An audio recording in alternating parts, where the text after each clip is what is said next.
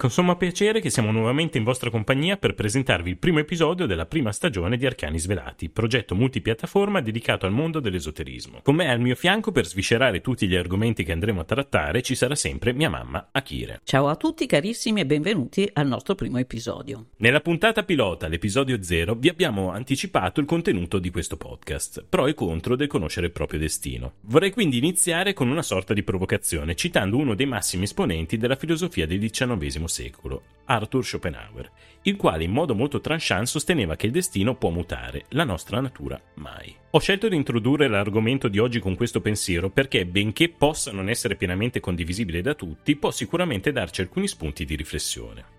Secondo Schopenhauer, il destino può cambiare perché gli eventi esterni, come alcune circostanze specifiche, le decisioni degli altri e le circostanze ambientali, possono influire sulla vita di un individuo. Per contro, la nostra natura, cioè i nostri desideri, le nostre emozioni, i nostri istinti, sono meno flessibili, se non addirittura immutabili. Accantoniamo per un attimo la riflessione sulla natura umana, che magari riprenderemo in un secondo momento. Soffermiamoci invece sulla mutevolezza del destino.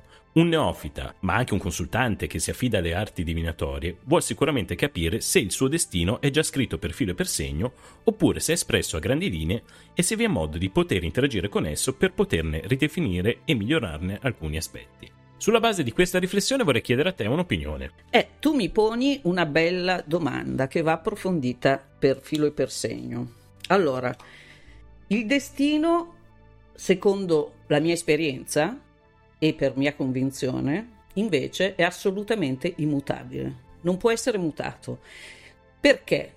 non si spiegherebbe diversamente come mai le nostre date di nascita e di morte siano già scritte. Ciò che è scritto, ciò che è tracciato è tracciato. Posso leggere e avere la presunzione di formulare le date di un matrimonio quando avverrà quando avverrà un divorzio, anche dieci anni prima, perché sono eventi già tracciati chiaramente. Allora, nella mia esperienza ho avuto modo di considerare gli effetti di una consulenza eh, erogata attraverso la cartomanzia piuttosto che con l'astrologia. Possono modificare delle veggenze effettuate con la cartomanzia molto più facilmente perché siamo esseri umani facilmente condizionabili, sia il consultante che effettua la consulenza e sia il cartomante che sta dall'altra parte. Perché se un eh, consultante desidera vivamente ottenere determinate risposte, può influenzare con la sua insistenza anche il cartomante. L'astrologia che viene effettuata in separata sede e che so, dipende da calcoli matematici, all'interno dei quali 1 più 1 fa 2, non può essere influenzata. E ho avuto modo di constatare che le più grandi veggenze sono state possibili effettuare e più certe proprio attraverso l'astrologia. Questo ci dice che se io prendo in considerazione dei transiti che mi dicono che quella data persona non ritornerà mai, non ritornerà mai mentre invece con la cartomanzia tutto può variare. E allora come si fa a essere certi che anche attraverso altre arti esoteriche come la cartomanzia o altre mantiche si possano ottenere delle risposte esatte? Tutto purtroppo dipende dalla professionalità del consulente, dall'onestà di questo consulente. Ecco perché ti dicevo, hai posto una bella domanda, perché purtroppo io posso rendere dipendente una persona da me chiaramente se è di natura fragile, facilmente condizionabile, continuando a illuderla per un anno dicendole, ah sì, guarda, quest'uomo da te ritornerà, ma non sappiamo quando, perché i tempi non sono leggibili. E tu continuerai a spendere soldi e a rivolgerti a me. Io qui sto creando una dipendenza. Se io sono onesto, ti dico sì o no, perché una veggenza deve essere sì o no. Torna, sì, torna, No, infatti mi definisco spesso, tu lo sai, la cartomante scomoda proprio per questo motivo, perché io, anche quando ho fatto televisione, buttavo giù i telefoni, stile nascia prandi. Se capisco che tu vuoi sentirti dire quello che vuoi, che desideri, io ti butto giù il telefono, perché io non voglio illudere la gente, non voglio renderla dipendente. Allora, per me il destino è già tracciato, a grandi linee, eventi importanti come nascita, morte, malattie, matrimoni e divorzi sono già scritti, non potremo fare niente per cambiarlo. Quindi, secondo te, um, partendo dal presupposto che si può comunque cercare di uh, conoscere in anticipo uh, il proprio destino, come possiamo cercare di interagire e cosa possiamo andare a smussare o a modificare? Noi possiamo modificare semplicemente tutto ciò che dipende da noi il nostro percorso, attraverso le nostre scelte, ma non potremo mai modificare le scelte, soprattutto quelle di tipo sentimentale di un'altra persona. L'amore è una cosa astratta, deve essere di pancia, deve essere spontanea, il sentimento non si comanda, quindi se una persona non ci ama, a noi non resterà che accettare l'idea seppur con tristezza, che non avremo mai quella persona, perché se non ci ama oggi non ci amerà domani, non è che c'è un modo. Lì purtroppo l'amore è una cosa che c'è o non c'è dall'inizio. Poi ci sono tante unioni che possono essere costruite su tante altre cose, ma se parliamo dell'aspetto affettivo, sentimentale, sono cose che non possono essere comandate, quindi dipendono lì, eh, c'è l'interazione di un'altra volontà. Se lì non c'è eh, un sentimento corrisposto, non potremo mai ottenerlo, non c'è niente da fare.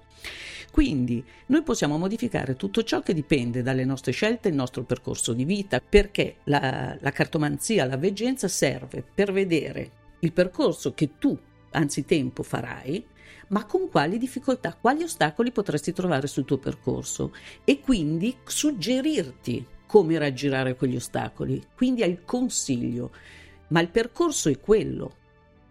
Perciò tu puoi modificare attraverso la tua volontà tutto quello che riguarda la tua volontà, le tue scelte, ma non quelle di terze persone.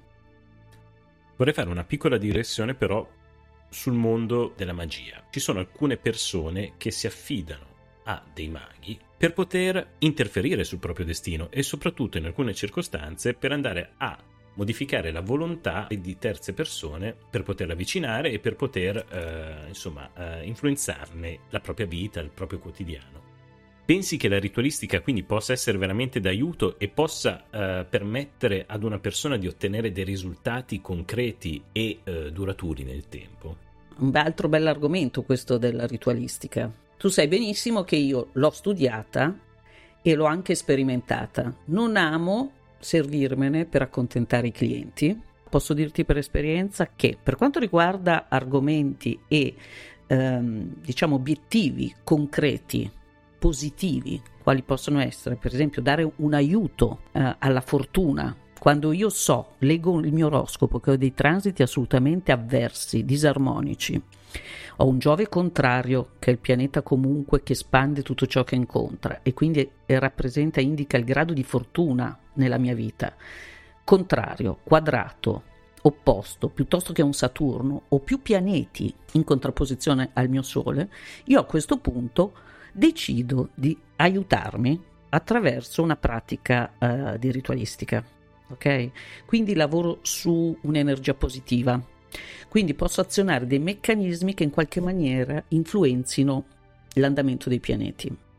Questo a livello di energie. Quindi io posso aiutare sollecitando delle energie positive che vadano incontro alle avversità in campo economico, anche come stato d'animo, eccetera, per, le, per me e per altre persone. Purtroppo molti invece eh, si rivolgono alla ritualistica per ottenere situazioni, come dicevo prima, amorose che non gli sono date di destino. Cosa avverrà? Certo, io attraverso, uso un termine bruttissimo, la manipolazione delle energie che non sono a mio favore, a favore di una terza persona, e che quindi le impediscono di vedere un avvicinamento da parte di una persona che le desidera in amore, posso, sempre manipolando queste energie, facilitare il fatto che questa persona possa avvicinarsi, ma per un breve periodo, se non è destino, se non è la sua anima gemella, se ne andrà. Cioè io invito sempre le persone a riflettere e dire vuoi andare dal mago? Vacci, tirerai fuori un sacco di soldi, dovrai tenere sotto influenza con più di un rituale, due rituali, dieci rituali, la volontà di questa persona e comunque avrai lì un manichino. Credimi, per esperienza ho visto che queste persone alla fine non restano. È un'illusione che ferisce doppiamente la persona che si rivolge a queste pratiche, perché vive l'illusione di averla lì all'inizio e poi dopo se la vede scappare via. Cioè non c'è modo in realtà. Ciò che non è dato non è dato, punto. Senti un attimo, vorrei farti una domanda. Secondo te, quali sarebbero quelle persone che dovrebbero proprio evitare di approcciarsi al mondo della divinazione? Quali persone sarebbe meglio che si allontanassero, che comunque non interpellassero degli operatori del settore per eh, evitare di farsi del male. Ti faccio questa domanda perché ho mh, mm, sviluppato una mia riflessione. C'è una tendenza abbastanza comune, secondo me, fra i, mm, i clienti, fra i consultanti, di pretendere che gli sia dovuta una visione del destino brillante, mettiamola così, um, e di arrendersi magari un disporsi nei confronti di una risposta negativa. Per altri invece poi il problema sarebbe quello di compiere dei passi solo dopo averci interpellati. Allora, prima di tutto c'è da premettere che non siamo psicologi. Il nostro compito è di fare i veggenti. Tanto è vero che io dico sempre, questo compito era molto facilitato tantissimi anni fa nel mondo della cartomanzia perché ci veniva dal cliente proprio espressamente richiesta la veggenza bellissimo. Torna o non torna? La domanda era secca, la risposta era secca. Si torna? No, non torna. Punto. Oggi purtroppo la tendenza è di vederci un po' come il sottobosco degli psicologi. Quindi un vero consulente deve avere la fermezza di specificare subito io non sono il tuo psicologo. Tu mi stai interpellando e stai spendendo dei soldi per ricevere una veggenza, quindi domanda precisa alla quale io darò una risposta precisa. Bisogna sempre sottolineare l'importanza del fatto che noi non possiamo sostituirci a medici e quindi a psicologi. Quando il consulente, nel nostro caso, si rende conto che un soggetto è facilmente impressionabile, facilmente condizionabile, influenzabile, deve stoppare la consulenza perché ci assumiamo una responsabilità grandissima in quel momento. Se io al telefono capisco, perché tu lo sai benissimo, fai lo stesso lavoro, che una persona si approccia a noi e dal tono già capiamo se desidera sentirsi dare determinate risposte, dobbiamo specificare, sottolineare immediatamente che noi erogheremo la consulenza in maniera obiettiva, professionale e che deve essere pronto ad accettare e sentirsi dire anche dei no. Appena percepiamo che dall'altra parte c'è titubanza, noi dobbiamo invitare la persona a discostarsi, ad allontanarsi da questo tipo di pratiche e di consulenza. Chiaramente chi non deve rivolgersi a noi? Quindi una natura fortemente influenzabile, perché anche il cartomante non è Dio, può fallire. Non è che sempre, perché soprattutto noi abbiamo una sensibilità che non è attiva 24 ore su 24, quindi sta anche al consulente quando non sta bene, quando ha problemi propri, quando non è in perfetta forma emotiva, psicologica, non lavorare, cioè rifiutare anche la consulenza in quel momento. Fa niente se il consultante in quel momento ha la necessità per forza di avere delle risposte. Bisogna essere onesti e dire no, io in questo momento non posso darti il meglio, posso fallire perché non sto bene io per primo, piuttosto rivolgiti a un altro collega, ma io oggi non posso, punto, perché non è a comando. Chi quindi questo tipo di personaggio che è fortemente influenzabile. Tanto lo capiamo subito perché noi abbiamo sviluppato questa sensibilità. Fa niente, perdiamo dei soldi, perdiamo il consulto, non ha importanza, ma questo vuol dire essere professionali. Chi non si deve rivolgere a noi? Chi ha un problema enorme veramente che da affidare a uh, professionisti che non hanno niente a che fare col mondo astratto dell'esoterismo, assolutamente non deve rivolgersi a noi, ma questo loro spontaneamente invece lo faranno e sta a noi, consulenti coscienziosi, invitarli a rivolgersi ad altri professionisti.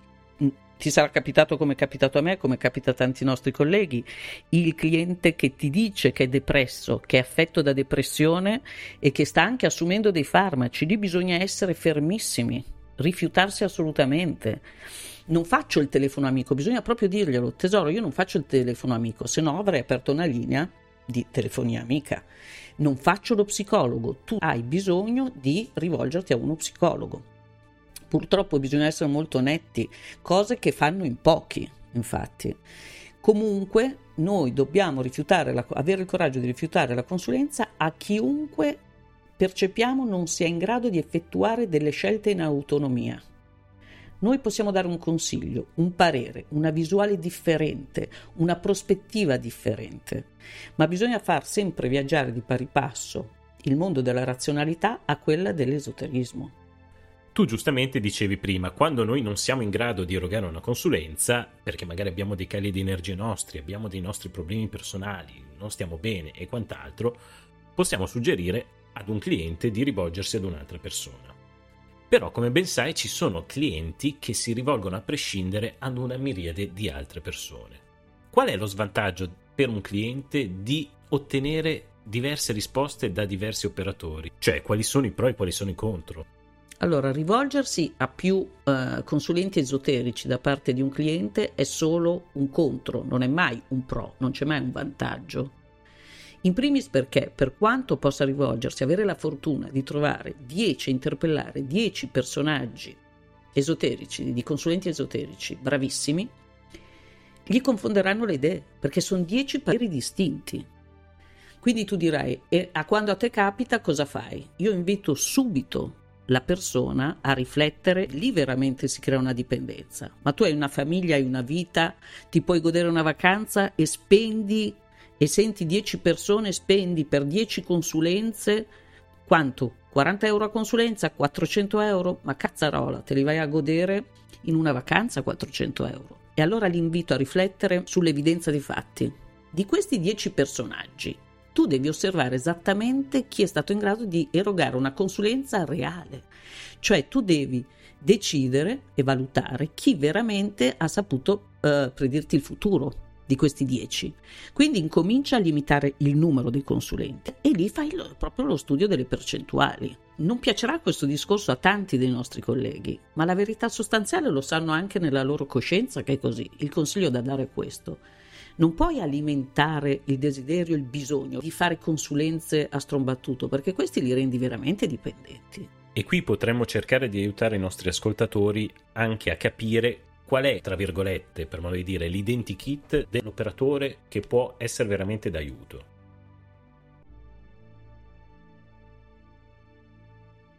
Ci sono delle domande da porsi quando si interpella un professionista esoterico. Questa persona si mette in gioco in prima persona con il suo volto nel corso delle consulenze o con la sua voce, con un indirizzo? Ha l'onestà di chiarire da subito che non può fornire pareri professionali che non gli appartengono? Riconosce onestamente di avere dei limiti oltre ai quali eticamente non può andare. Perché se, attenzione, uno ci fa caso, moltissimi nel nostro settore si pavoneggiano. Io, io, io sono grande, io vedo, io so. Il vero veggente si mette sempre in discussione, teme sempre di fallire, sente il peso della responsabilità nel momento in cui una persona si rivolge a lui.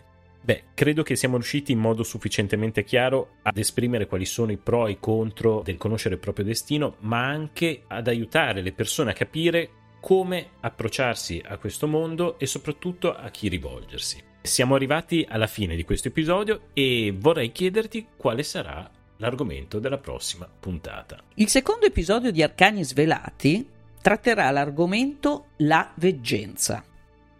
Si è veggenti per una capacità che nasce con noi o perché ci viene donata da qualcosa di superiore o da qualcuno di superiore. Quindi è un dono o una predisposizione? E su questa riflessione vi lascio, vi do appuntamento alla prossima e vi faccio salutare da Rio. Se siete arrivati fino alla fine vi ringrazio per essere stati all'ascolto del nostro podcast e vi invito come sempre, perché è importantissimo, a lasciarci dei commenti per poter interagire con noi. Alla prossima!